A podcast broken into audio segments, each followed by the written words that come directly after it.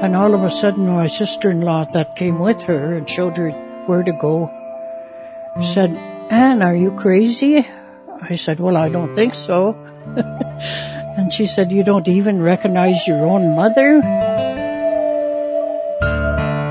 Stai Gute. Welcome, my friends, to The Storyteller, where you'll find First Nations people from across native North America who are following Jesus Christ without reservation. Anne's mother left the family when Anne was just a little girl, so it's not surprising that she didn't recognize her mom later in life. What might surprise you, though, is how she came to love the one who abandoned her. Mom had left six of us kids when uh, when she left dad. My youngest brother was two years old, and my oldest sister was thirteen, and I was in the middle. She left when I was about, I must have been five because I went to school when I was five years old. And, uh, I used to get sort of a funny feeling like when children talked about their mums. well, I had no mum to, to speak of, so I know I had a mother somewhere, but where I didn't even know her. and, uh, a number of years back, she came to find us when we lived in Ponoka. I left that part out, I guess. I was now 21 years old and I had my first baby boy when she came to find me. And I didn't recognize her. When she walked in the door with my sister-in-law, I thought to myself, where have I seen this woman before? It seems like I had seen her somewhere, but if my life depended on it, I couldn't, I couldn't remember where, where I had seen her. And my little boy was crawling on the floor. I had spread a quilt on the floor and he was crawling already. He was crawling around on the floor and all of a sudden she, she bent down and grabbed him and took him on her lap and I saw tears in her eyes. And I thought, what's the matter with this woman? Maybe she lost the baby or something. She wasn't old then, you know.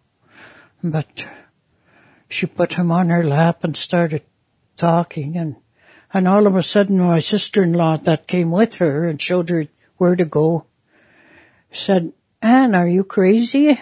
I said, well, I don't think so. and she said, you don't even recognize your own mother? Just out of the blue like that, you know. I was so flabbergasted. I was, I was dumbfounded. I didn't know what to say. I just said, my mother, my mother, you know, and that's all I said. I didn't know what the lady expected or my mother, but I didn't get up or throw my arms around her or anything like that. I just looked at her and she was crying. So it didn't affect me. I was, I don't know, hard hearted or something. I don't know.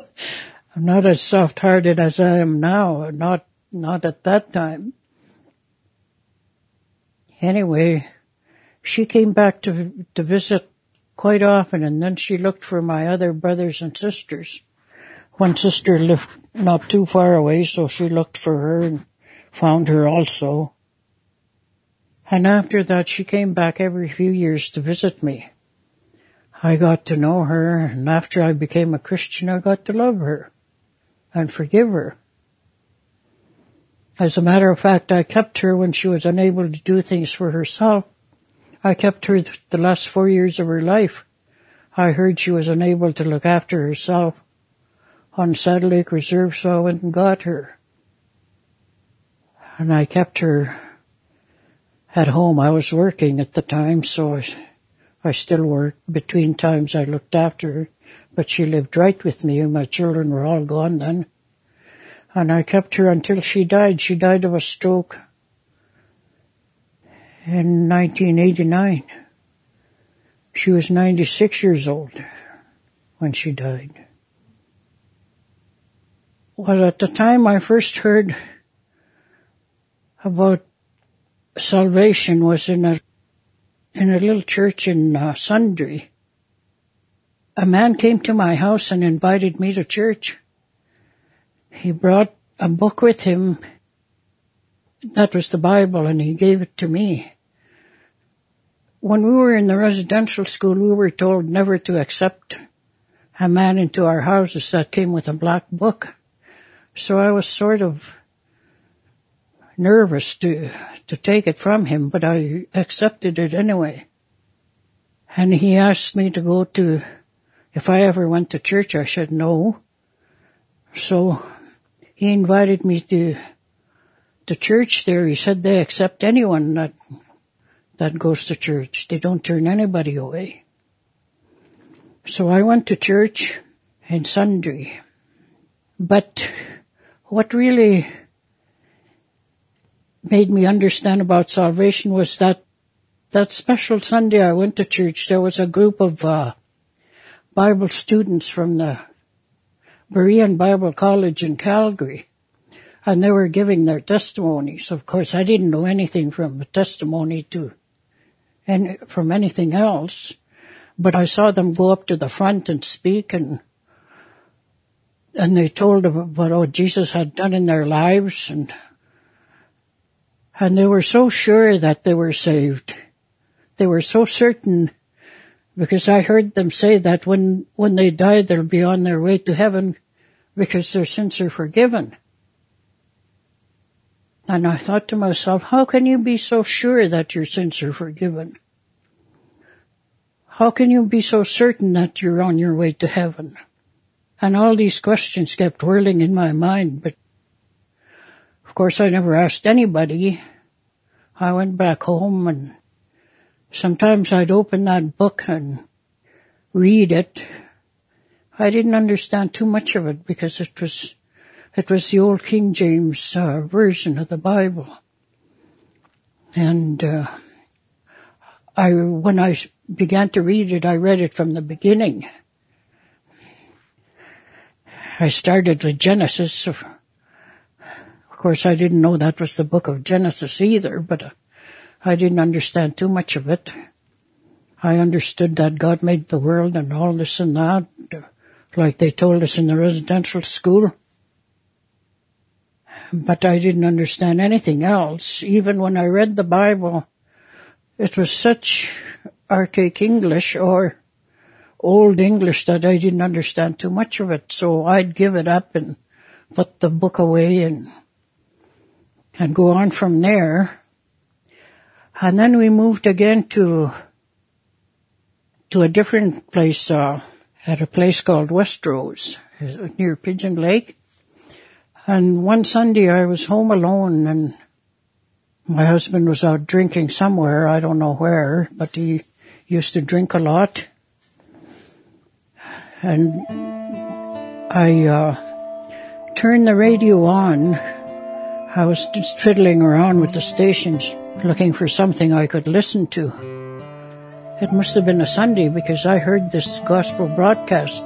I didn't know it was a gospel broadcast, but I, I listened to it. The man was speaking uh, in the Cree Indian language. And at the time, I didn't understand the Cree Indian language like I do now because I grew up with the English language. It was something different to listen to this man speaking the Cree language. I've heard it and I understood some words, but I couldn't speak it. Towards the end of the program, Amos has told the plan of salvation, but it didn't get to me at the time, but towards the end of the program, he said, uh, Jesus said that him that cometh unto me, I will in no wise cast out. And he said the chapter and the verse in Cree is John 6:37, the latter part of it. So after the program was over, the broadcast, I uh, I took the Bible down from the shelf and I started reading it again. And I found this John 6:37. I found the chapter and, and the verse and I read it. And sure enough, that's what it said. So I thought to myself, if I come to this man, will he accept me just as I am? just like the, the way the man said. And uh, I kept thinking on that. After a while, I, I got down on my knees because at the residential school, when when we prayed, we got down on our knees. So I got down on my knees by the radio. I don't remember the exact words, but I. Uh,